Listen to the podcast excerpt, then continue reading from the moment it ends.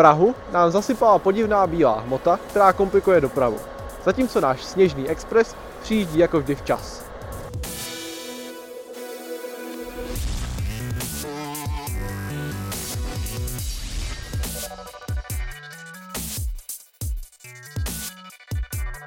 Již před třemi lety projevil dopravce Gepard Express svůj zájem na provozování linky z Prahy do ukrajinského Čopu ve spolupráci s ostatními dopravci. K tomu ale bohužel nedošlo. Nyní ale přišel RegioJet ve spolupráci s ukrajinskými státními drahami s plánem na prodloužení svých nočních spojů z linky Praha-Košice právě do ukrajinského Čopu. Dle Radima Jančury k němu dojde se změnou grafikonu desátého prosince anebo druhého ledna. Trať, po které RegioJet zamýšlí jezdit, je standardního rozchodu, který pokračuje až do Mukačeva, kam se RegioJet v budoucnosti také rád podívá. Dnes je možné se tam dostat přímými spoji železniční společnosti Slovensko. RegioJet v současnosti investuje do infrastruktury na nádraží v Čopu. Jančura uvádí, že vidí v budoucnu možnosti rozvoje cestovního ruchu po Zakarpatí. Dopravce RegioJet vyhrál doposavat největší českou zakázku. Jedná se o patnáctiletý provoz v Ústeckém kraji. RegioJet již nyní jezdí na spojích linek U jedna, U dva, U pět, U sedm, U třináct a U třicet dva, kde se nasazují nové jednotky od polského výrobce Pesa nebo starší jednotky řady šest set dvacet osm. Nově by měl kompletně převzít provoz na páteřních linkách U jedna, U dva, U tři, U třicet dva, U padesát jedna a U padesát čtyři. Požadavkem Ústeckého kraje nejsou nové jednotky, nýbrž minimální rychlost sto šedesát kilometrů v hodině. Jednotky musí být dvousystémové, musí být klimatizované, vybavené Wi-Fi, zásuvkami, nabízet první třídu a musí být spojitelné až do Trojic.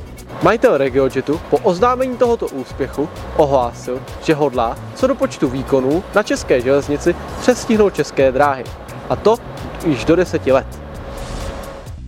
Radnice Prahy jedna nechala nainstalovat značky zákazu vjezdu motorových vozidel platné od dvacáté druhé do šesté hodiny do velké části Starého Města.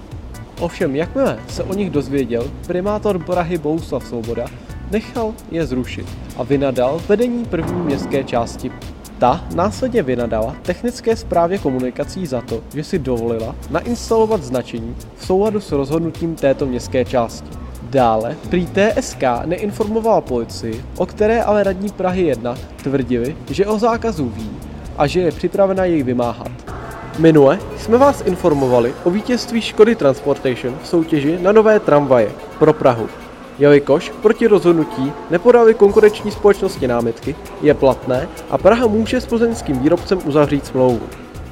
Praha představila vítězný návrh na novou podobu pražského hlavního nádraží a blízkého okolí. Jeho dominantou je dřevěná střešní konstrukce, která propojí vrchlického sady, odbalovací halu nádraží a budoucí tramvajové zastávky. Dopravci G V Trang, kterému měla v prosinci roku dva tisíce dvacet šest skončit smlouva na lince R dvacet pět, která propojuje Most, Chomutov a Žatec z Plzní, Ministerstvo dopravy jednoduše prodloužilo smlouvu do roku dva tisíce třicet jedna, přičemž má dopravce investovat do revitalizace svých jednotek, mimo to i do E T C S. Kvůli nečekaným problémům s podložím, nedostatku denního světla při prácích na vodě, množství inženýrských sítí, koordinace s jinými stavbami v okolí či silným provozem na řece a i v obou březích, mluví zástupci zhotovitele Dvoreckého mostu o zpoždění v jeho výstavbě. Společnost tedy upravila pracovní postupy a provedla další geologické průzkumy. I přesto je pravděpodobné, že se dokončení mostu protáhne o rok. Pokud nás sledujete pravidelně, určitě vás nepřekvapí výuka mezi výstavištěm a nádražím Holešovice. Sem se provoz vrátí ve středu.